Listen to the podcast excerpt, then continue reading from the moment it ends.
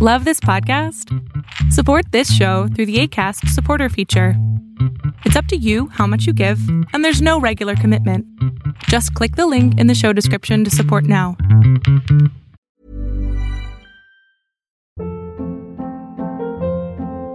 Hold up. What was that? Boring. No flavor. That was as bad as those leftovers you ate all week. Keke Palmer here, and it's time to say hello to something fresh and guilt-free. Hello Fresh. Jazz up dinner with pecan-crusted chicken or garlic butter shrimp scampi. Now that's music to my mouth. Hello Fresh. Let's get this dinner party started. Discover all the delicious possibilities at hellofresh.com. How would you like to look five years younger? In a clinical study, people that had volume added with Juvederm Voluma XC in the cheeks perceived themselves as looking five years younger at six months after treatment. Look younger, feel like you. Add volume for lift and contour in the cheeks with Juvederm Voluma XC. Reverse signs of aging by adding volume to smooth laugh lines with Juvederm Vollure XC. For important safety information and to find a licensed specialist, visit juvederm.com. That's J U V E D E R M.com. Not for people with severe allergic reactions, allergies to lidocaine, or the proteins used in Juvederm. Common side effects include injection site redness, swelling, pain, tenderness, firmness, lumps, bumps, bruising, discoloration, or itching. There's a risk of unintentional injection into a blood vessel, which can cause vision abnormalities, blindness, stroke, temporary scabs, or scarring. Talk to a licensed specialist to find out if it's right for you. There's never been a faster or easier way to start your weight loss journey than with PlushCare. PlushCare accepts most insurance plans and gives you online access to board-certified physicians who can prescribe FDA-approved weight loss medications like Wegovy and Zepbound for those who qualify. Take charge of your health and speak with a board-certified physician about a weight loss plan that's right for you. Get started today at plushcare.com slash weight loss. That's plushcare.com slash weight loss. plushcare.com slash weight loss.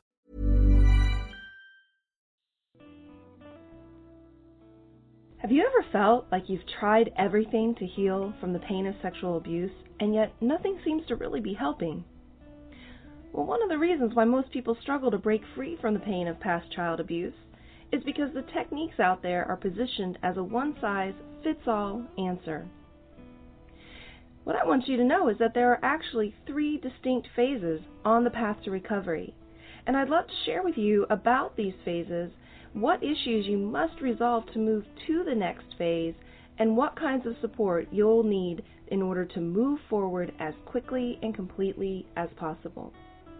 The road to recovery is much easier when you know what stage you're in and what to do next. So don't hesitate. Go to www.rachelgrantcoaching.com slash checklist and get your nine-page guide today. Now, on to our show.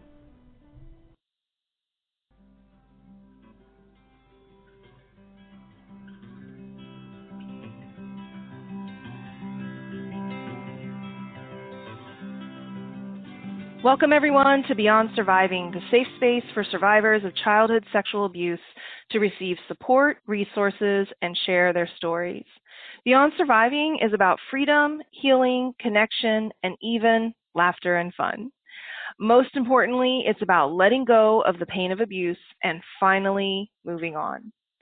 I'm Rachel Grant, and for those of you who don't yet know me, I've been a sexual abuse recovery coach since 2007 and I'm the author of Beyond Surviving The Final Stage of Recovery from Sexual Abuse. You can learn more about me and the Beyond Surviving program at rachelgrantcoaching.com. Today, our guest is Natalie Forsyth, and she is going to be talking with us about how trauma impacts our relationship to food.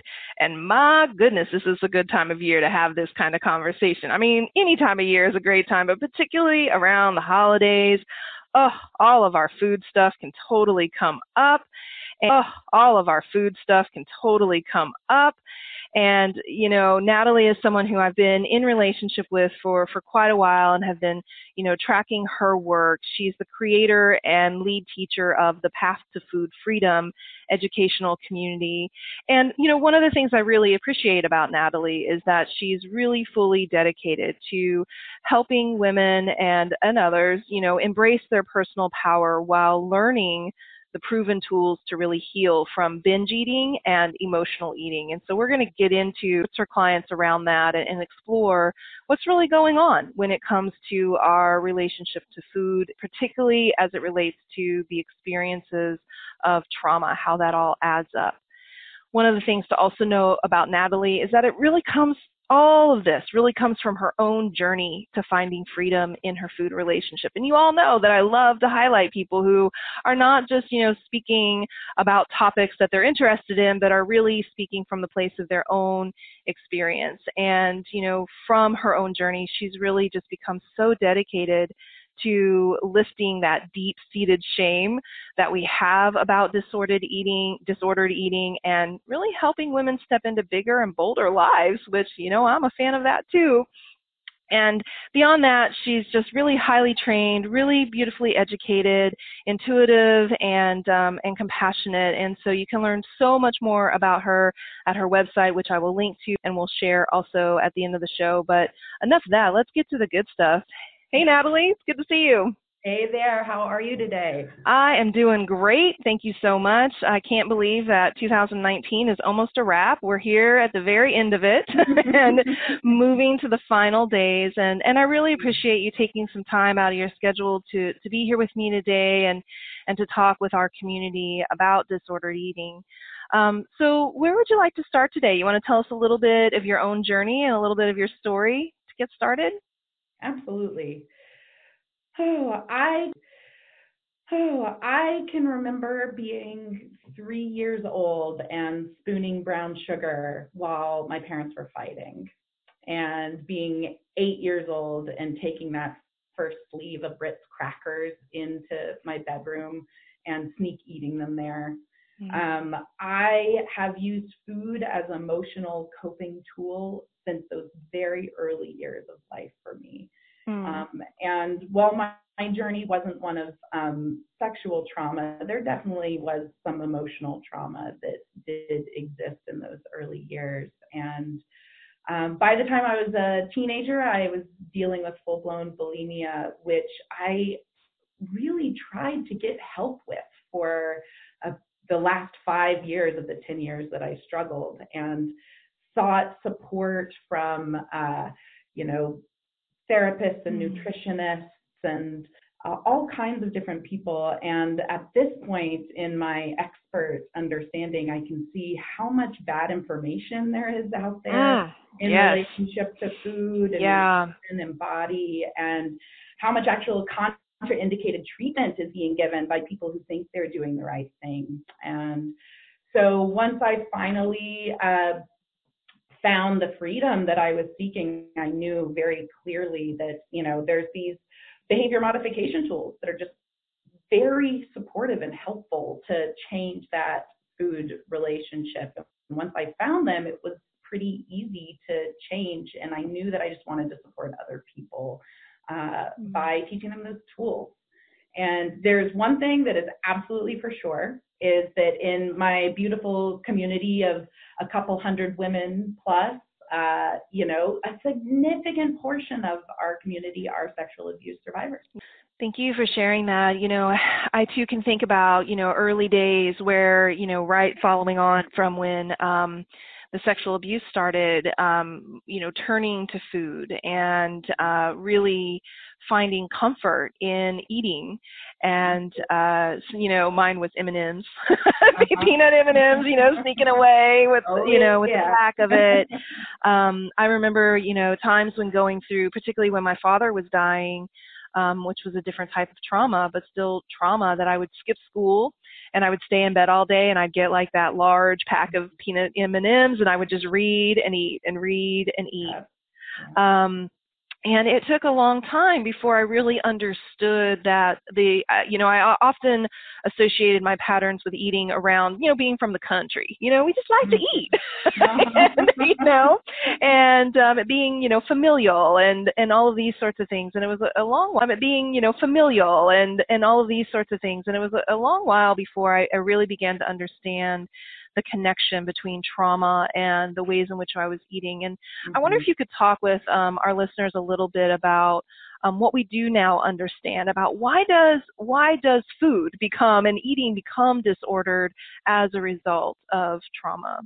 Yeah, it's a, a really fascinating field of research where there has been uh, a lot of correla- correlation as well as causation shown between sexual abuse leading to disordered eating. And, you know, the trauma of sexual abuse often leads people to develop a preoccupation with food, with dieting, and uh, a drive to feel uncomfortably full and to really reward oneself a lot with food. Mm-hmm. Um, and there was a study in 2013 where a 50 67,000 women um, that uh, people who had gone un, uh, experienced sexual abuse were twice as likely to end up struggling with weight and disordered eating than people who had not undergone abuse. So mm. there is a lot of connection between the two. And I want to just take a moment and define disordered eating. Yes, great. That was going to be my next question. We're thinking right. alike. We're thinking alike. We're on the same page. You know, there's eating disorders, and that's what's in the DSM, where there's anorexia, bulimia, EDNOS. You know, there's uh, about four or five designated eating disorders. Binge eating, the most recent to be declared in the DSM-5. Mm-hmm. And that's five-ish percent of the population dealing with eating disorders. Then there's disordered eating. yes. And that's a much bigger category where category where it you know, to get this exact number is difficult to do, but people often posit that around 50% of the population is struggling with some aspect of disordered eating. Mm. So a lot. Wow. This That's is something that is pervasive. And yeah. if you think about it, we all know that we all need to cope right? Yes. life oh, is yes. stressful. Life oh is God, intense. Yes. We all need to cope in this life. And food is one of our primary relationships from the very beginning. And it's so readily available mm-hmm. and uh, just everywhere. Luckily, so gratefully, for those of us who aren't experiencing food scarcity, right? Uh, it's um, all around us. And so, what is disordered eating? Uh, yo-yo dieting patterns are considered disordered. So being on the plan and off the plan. Mm-hmm. Uh, going along with that, yo-yo weight gaining and losing. I can't have that. That uh, fits into this disordered eating umbrella. Uh, a lot of guilt and shame connected mm-hmm. to eating patterns and body. Um, so if there's a lot of mental energy and emotional energy being taken up around food uh, with guilt and shame. That is uh, signs of the disordered eating patterns as mm-hmm. well. Um, feeling out of control, sneak eating, excessive restriction, um, fasting, cleansing, all these things done in the name of health um, that in our modern world are supposedly us helping ourselves and taking care of ourselves actually lead to disordered eating. Mm-hmm. I think that's mm-hmm. something that's really important for people to understand who might not be yeah. educated on this is yeah. that restrictive eating and dieting actually lead people to develop binge eating. Mm-hmm. Lead people to develop binge eating. Mhm. Yeah that makes a lot of sense to me right yeah because when we're when we're basically holding um, something that we have to do every single day with you know a lot of angst a lot of restriction um, or contraction um, and rules and regulations and all of it adding up to whether we get to feel good or bad right about yeah. ourselves right. These associations that patterning that starts to happen. And so it becomes like this only place where you can catch that kind of a fix Mm-hmm. Yeah, mm-hmm. makes a lot of sense. Something you said there that actually really struck me that I want to dive into a little bit is the the fasting and the cleansing. My goodness, yeah, yeah, these are like really big trends. Is there any case in which you know a cleanse is healthy, or are you really of the mind that when we're when we use those kinds of um, I don't know what you call them methods or whatever, um, that that ultimately is detrimental or whatever, um, that that ultimately is detrimental? I'm not going to say black and white that it's never uh, supportive to somebody. Um, what I am going to say is that for someone who has a tendency towards disordered eating patterns and um, getting into the mental trap and on the hamster wheel of uh, the guilt and shame around food and body, that they are problematic. Mm-hmm. Mm-hmm. For someone who Got doesn't that. have any disordered eating patterns, which those people exist, just have really clean, and clear relationships with food, perhaps that could be something that might be supportive. I'm so there's a world in which that exists. In general, I believe our bodies are really powerful to mm. cleanse and heal themselves, and that uh, we don't need to do uh, extreme things to make them better. Mm. Awesome. Thank you for saying a little more and, and, and clarifying that for us. I mm-hmm. think it's really important.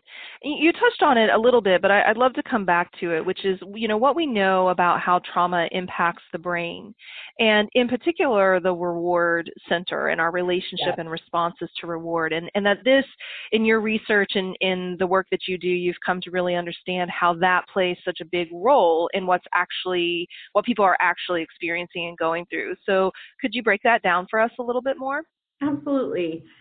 Um, so, trauma that occurs during critical periods in the brain's development can really change neurobiology. Right?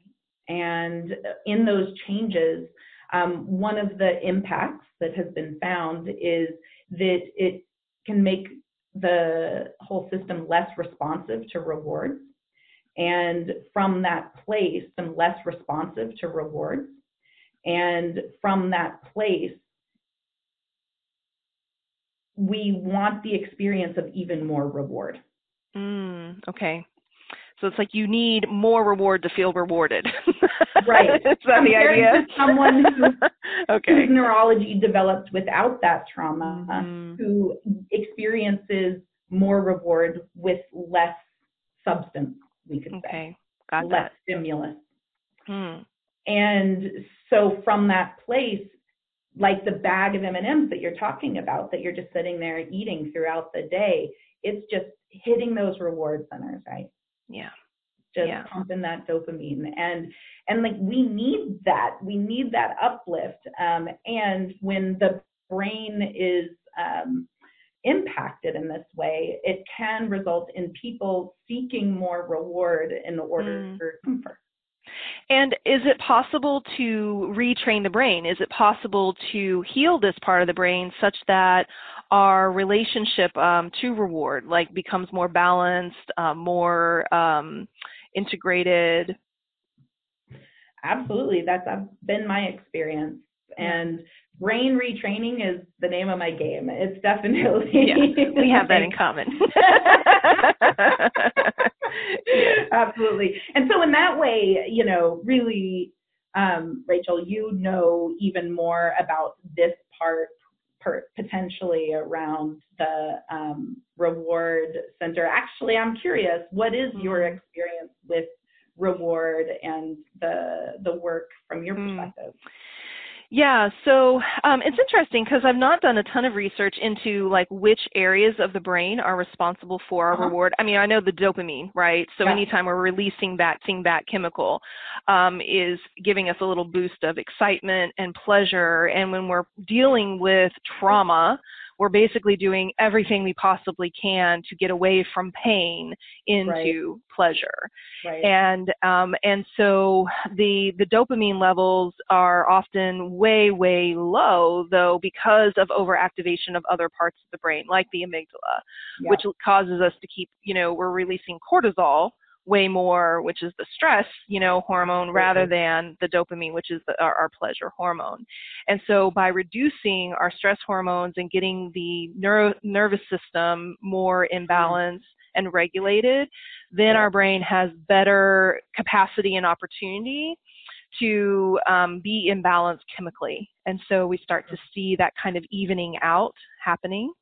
Beautiful, beautifully said absolutely there's a lot of alignment there and and i a lot of alignment there and and i think that through the uh, we can teach ourselves to downregulate mm-hmm. and to settle our nervous system and to be more present and to be more embodied. And uh, my understanding is that that is uh, where a lot of the overlap of healing from trauma and healing uh, in the food relationship connects. Mhm. Yeah, thank you. Yeah, you know, I think in my own personal experience what I've noticed as I've, you know, really taken on the conversation with myself about health vitality, um, my relationship to food. Why am I eating? What is it for? What is going on here? um, I, I've started to notice those shifts. I still love to nourish myself mm-hmm. and treat mm-hmm. myself. You know, uh-huh. M&M, peanut butter, peanut, and now they have peanut butter M and M's, which oh my gosh, talk about you know. so uh, more quickly when I'm nourishing myself and treating myself with these sorts of um, things um, and in balance when I have that imbalance with other things that are also really high nutrition. And I'm really working, this is language that I have to continue to work out in my own mm-hmm. way, which does not say the good foods and the bad foods. You got right? it. Yeah. So definitely please talk with us about that because it is such a thing that we all do. Oh, this food is good, this food is bad. Talk with us about why that's detrimental, why that harms us in the long run if we hold food in that kind of construct. Absolutely. You just got to the very heart of what it is that I teach. So I'm so very glad that you're asking this question right now. Yay! really the the people that I support most are folks that really relate to this feeling of there being a pendulum. Mm. And in the relationship with food, they pull it up to one side over in the restrictions or in a pendulum.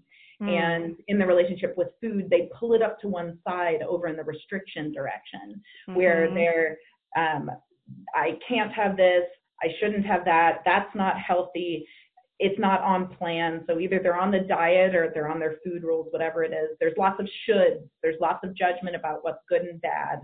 And they're pulling that pendulum up to one side until eventually willpower snaps, something stressful happens that spikes that cortisol some such uh, permutation therein, and that pendulum swings erratically over to that feeling of being out of mm, control, of binging, mm-hmm. of emotional eating, of going into mindless eating. Right. And um, it's that pendulum swing between the extremes that I really support people to find freedom from and to find stillness beyond. mm. And where the connection is, pendulum itself is the judgment. Without the judgment of good and bad, the pendulum just stops swinging between the extremes. Yeah. And so, absolutely, one of the most critical things that I support people to do is to monitor their thoughts around food, to notice all judging words around food, to mm. call them out, say, oh, look, there I go judging food again. And that includes oh, that's bad, that's junk, that's so unhealthy. It also includes, oh, it's so healthy. Oh, it's clean. Um, you know, mm-hmm. all of these mm-hmm. words that are supposedly good, but you're just judging on the positive the side, side, of the coin. It's all yep. the same thing. So we need to call out all the food judgments and come into a place of a new relationship with food where food is just food. Mm-hmm. Food is just food. You know, different food has different food. You know, different food has different uh, nutritional makeups and densities, but ultimately it's all energy that can propel our bodies forward. Mm-hmm. And that, that when we have the judgment about the food, we can't help but be on some kind of pendulum swing in our behaviors and in our emotions around mm-hmm. food. So tell us, like, what does that in practice become begin to sound like? Is it is it a blank? Is it just the narrative goes away completely? Is it that when you're eating, you're thinking, well, this is the the type of energy that I'm eating, or this is how I'm nourishing my body? Like, I'm so curious about what your kind of inner dialogue is. Mm-hmm. Could you mm-hmm. let us in a little bit there, and like, what does that really yeah. sound like for you yeah. in the day to day, so that you know when we take something out, it's always great to put like, what do we put in its place?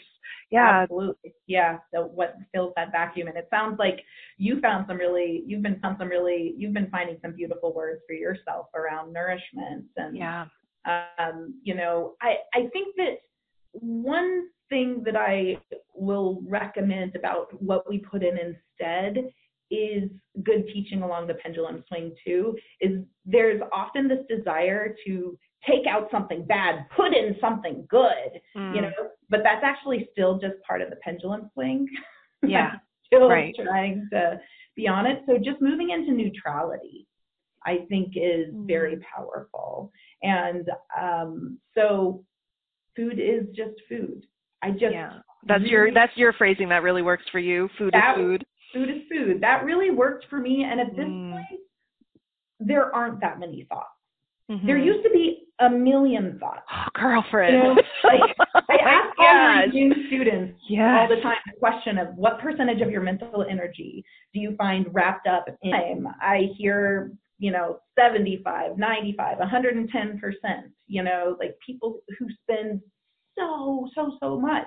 And that was me. 95 is what mm-hmm. I always mm-hmm. say yeah was where i used to be and at this point through the process of training my brain over time and this is now a solid decade that i've been in um, a stable recovery mm-hmm. that those thoughts aren't even really there. And I think mm-hmm. that the way out was through just naming them, noticing them, and then coming back to, no, this is just this is so fascinating. I've never really made this connection until having this conversation with you, but um, you know, in the world of healing from sexual abuse, we have internal dialogue. We have all of those messages and the gremlin voices going on and on and on all the time.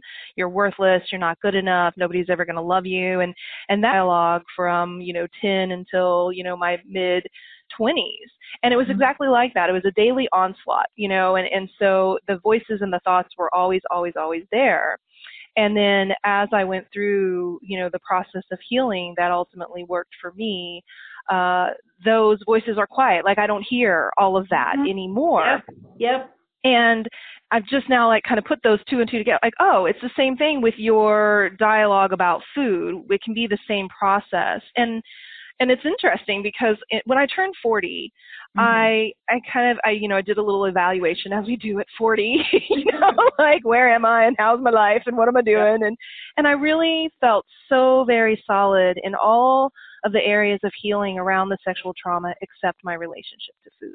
Hmm. And I felt like it was kind of the final frontier mm-hmm. for me. Yeah. And I made up my mind like, okay, this is the year and well now it's been three years, right? I made up my mind like, okay, this is the year and well now it's been three years, right? but that's okay. You know, that I'm gonna but it's been a process of like looking into things and researching, redoing your program. Um and uh and so I am noticing that, right? I used to wake up every morning and the very first thought I would have is how did I like how did I do yesterday? Was I good or was I bad? Uh-huh. so that I could then determine what I was going to get to eat for the day. Right? right. Yeah. Like that was the first that was how I started my damn day, you know, right. thinking about that. Yeah. And uh I haven't really been tracking it closely, but now that I'm talking about it, I'm like, yeah, I, oh, that's gone. I'm not doing that anymore. Yeah, woo, yay me. yeah. So it is. It's like it's a similar process of, you know, dealing with those negative thought patterns and the ways in which we shame because ultimately what I'm hearing and I think I think I'm hearing anyway is that a lot of this dialogue, internal dialogue that leads a lot of this dialogue, internal dialogue that leads to the disordered eating comes back to shame yeah. comes back to that place of you know fear and disconnect and um, would you like to say a little more about that? Like what you've seen in your work about how shame um, plays a role in um, people as they're navigating this process of changing their relationship to food? Mhm mhm well i mean i think shame and judgment are um, holding hands skipping into hell you know? Past friends, high fiving. hey, you know, so, did you make her feel terrible today? Yeah, I did. Did you? Yeah, yay! yeah, and you know, as I, I just see the way that they're so very um, linked that mm-hmm. we judge ourselves we say we are bad, we are bad, we internalize that in this deeply shameful way. And it just the two work together so incredibly mm. well. yeah. yeah. to keep people really stuck and um, feeling a lot of suffering. And um, and that a lot of uh, I think there's a lot of beautiful work that can be done to similarly identify um, thought patterns around uh, around shame to call them out in a similar way and mm-hmm. to start um, replacing them with more neutral thoughts as well. Yeah. We don't move from self love, self hate to self love overnight. Um, we got to stop through uh, acceptance first. Right. And, yeah. And so, how can we accept mm-hmm. those feelings and neutralize them? Yeah. Thank you, Natalie. There's no doubt that men have similar, you know, pressures as well based on the things they see in the media, but I would go ahead and argue that women, you know, get that way more um, proportionally wise. And yeah, could you speak to that a little bit? What role that plays and and how that becomes a part of this process? Absolutely. Well, you know, uh, I think that the societal pressures to look a certain way that have been put upon us through, uh, you know, the capitalized structure of needing to look a certain way in order to be acceptable, in order mm-hmm. to be mm-hmm. worthy, um, has created a lot of disordered eating. Mm. For yeah. society at large. And, you know, there is certainly, as we were talking about earlier, the um, subset of folks who really established these disordered eating patterns as a form of coping from trauma, trauma, I'm talking about. There's also this set of folks who haven't really experienced much trauma to speak of at all in their lives and really develop the same disordered eating struggles precisely because of the messages in the media about how they're supposed to look, how they should be. Um, and interestingly, the incidence of male eating disorder has skyrocketed in the yes. last decade. I was reading that recently and, too. Yeah, mm-hmm. fascinating.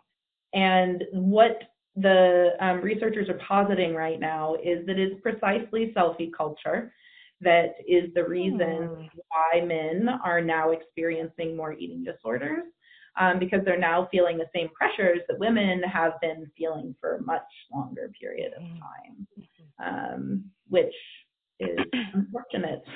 yeah, super unfortunate. Are there any strategies or approaches, strategies or approaches that you found have been helpful in um, in helping your clients or yourself to negate that impact? Boundaries, so many boundaries. okay, bring it. Say more. Yes. Yeah, I mean, you know, we just have to cut out so much of the crap. You know, mm. if if the voices are there on social media that are um, creating the negative input, like unfollow any and everyone mm. who is talking about dieting before and after things, doing cleanses, talking badly about their body, talking just negativity in general. Like we just have to have a lot of boundaries. Yeah. Um, and and to feel really free to we have these technological tools at our fingertips and we actually can craft them to better support us mm-hmm. uh, if we choose to or better support us mm-hmm. uh, if we choose to or we can have them take advantage of us and yeah. um, if there are all of if you're following things that are adding into diet culture and are adding into this um, negative dialogue around food and body image, then that's slowly eating away at you and gonna support you towards more disordered eating. Whereas if you've gone through and you've pulled your Instagram and Facebook to actually be things that bring you joy, like mine are filled with dahlias and succulents I follow all these things about succulents. So I look at social media and it's just filled with plants. yes. and I've unfollowed everything else because I get to make it the way I want it to be, and yeah. I want to do that which is fulfilling. That's so smart. I love that. Thanks for that little tip. I think it's really brilliant. I can't remember. I think it might have been um, uh, "Your Body Is Not an Apology" or "The Body Is Not an Apology" or "The Body Is Not an Apology." Oh, I'm forgetting. Book. It's this. It's an amazing uh, book. What is her name? name. Sonya. I'm forgetting the author's yeah. name now. But for anybody listening, please go get that book. Support her movement um, of radical love for the body. It's it's really beautiful what she's creating. And um, I can't remember if it was her book or something else I read, but it was it, similarly saying, you know, oftentimes we're only seeing certain types of representations of, you know, female bodies. Definitely. So um, fill your feed with different types of bodies, yes. right? Um, and uh, and I love that, and it's so true. Like, as soon as you do that, you start to see women of different shapes and colors and personalities. It, for me, it's really started to help me think more broadly about just the character of women as opposed to like are they skinny or are they fat? Or are they this way or that? And um curvy right? And luscious. And has uh contributed to I think also a part of the evolution of my relationship to my own body and um and to women out in the world as well. And uh and I think too another thing that's really stuck with me recently is um in working with my clients i for long enough i've had women of all you know shapes and sizes. I've had women who are you know models that they do this as their work. Talk about a industry that is difficult and harsh on women. And i hear from those women who we would on site have every reason to think oh she must just feel amazing right? Mm-hmm. she must just be full of confidence and no, like they come with those same insecurities. I don't like this, they're picking apart their bodies, and this is bad, and that's wrong, and I don't feel beautiful. And, you know, it's really rung home for me how strong this messaging is that we women get and how we've just got to really battle it. How messaging is that we women get and how we've just got to really battle it, however, whatever way we can. Absolutely. It is uh, universal and there are a lot of brilliant voices speaking up, like Sonya Renee Taylor. That's it, yes. The body is not an apology. So many other incredible voices. Um, and it's up to us to choose what we have in our environment, mm. and that includes what we consume. And so I love you naming, putting purposefully more different kinds of people and different types of bodies into your feed as well. That's something that I did too, as uh, absolutely. And I think it's essential because the body types that we see craft what we think is acceptable. Yes, yes, yes. And all mm. bodies are worthy and so yes. let's let's see all the body. Let's see all the bodies. let's see them all. We'll do a beautiful collage. Love yeah. It.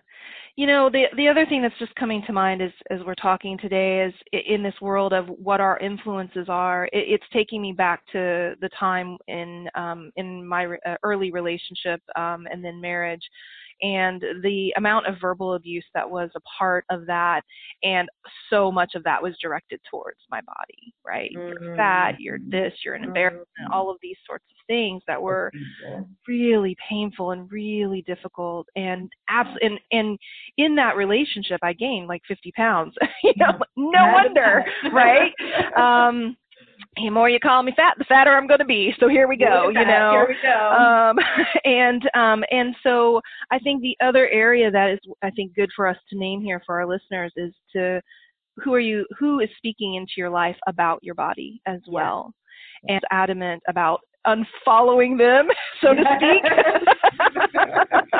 Delete whatever you got to do. Yeah, um, yeah, cultivate, um, you know, the the community that you have around you, so that it is, you know, bolstering you and supporting you and encouraging you and, and lifting you up. Mhm. Mhm. Beautiful. Man, so we're we're almost out of time here. Um, so I want to just give you some space for for anything else that you'd really just love to say to anyone mm-hmm. who's listening who's struggling with disordered eating and and on that part part of their journey. Mm-hmm.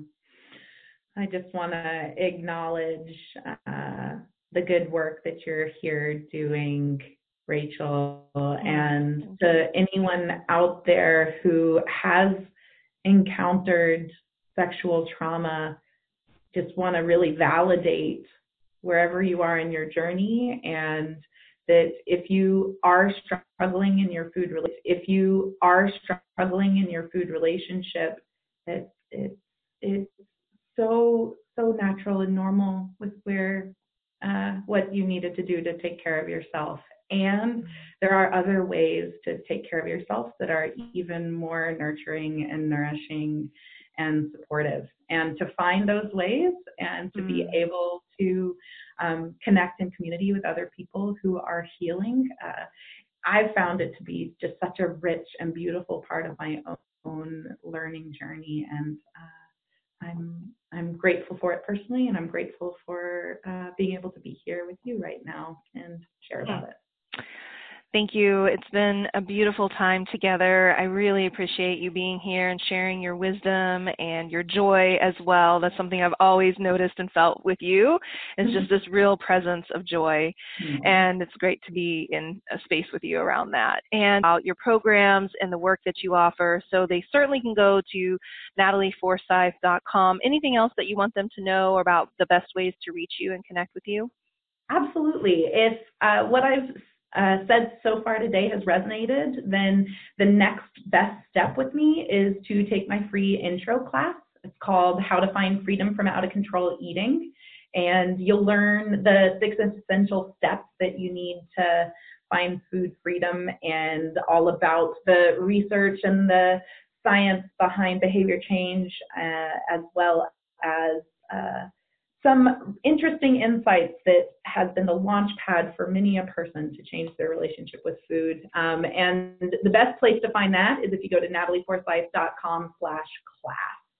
Um, and you can find the next time that we are having a class. And uh, it will be my honor and pleasure to keep teaching you there at Natalie Forsyth class.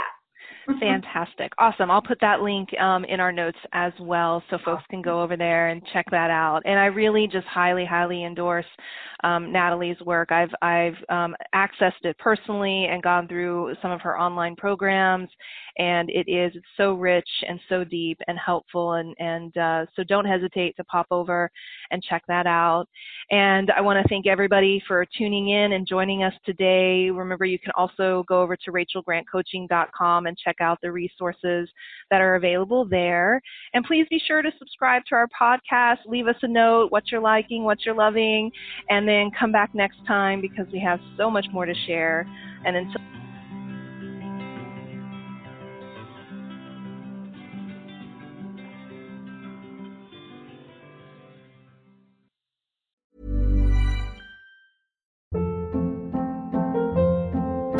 Hold up. What was that? Boring. No flavor. That was as bad as those leftovers you ate all week. Keke Palmer here, and it's time to say hello to something fresh and guilt-free. Hello Fresh. Jazz up dinner with pecan-crusted chicken or garlic butter shrimp scampi. Now that's music to my mouth. Hello Fresh. Let's get this dinner party started. Discover all the delicious possibilities at hellofresh.com. Even when we're on a budget, we still deserve nice things. Quince is a place to scoop up stunning high-end goods for 50 to 80% less than similar brands. They have buttery soft cashmere sweaters starting at $50, luxurious Italian leather bags, and so much more. Plus, Quince only works with factories that use safe, ethical, and responsible manufacturing. Get the high-end goods you'll love without the high price tag with Quince. Go to quince.com/style for free shipping and 365-day returns. Want to get a chiseled look in the jawline? Sculpt and shape your jawline with added volume from Juvederm Volux XC. Juvederm Volux XC is an injectable gel specifically designed to be robust enough to improve moderate to severe loss of jawline definition. And it is the first and only hyaluronic acid filler approved for the jawline. Add volume to your jawline for a chiseled look with Juvederm Volux XC. For important safety information and to find a licensed specialist, visit juvederm.com that's J U V E D E R M.com. Not for people with severe allergic reactions, allergies to lidocaine, or the proteins used in Juvederm. Common side effects include injection site redness, swelling, pain, tenderness, firmness, lumps, bumps, bruising, discoloration, or itching. There's a risk of unintentional injection into a blood vessel, which can cause vision abnormalities, blindness, stroke, temporary scabs, or scarring. Talk to a licensed specialist to find out if it's right for you. Visit juvederm.com. That's J U V E D E R M.com.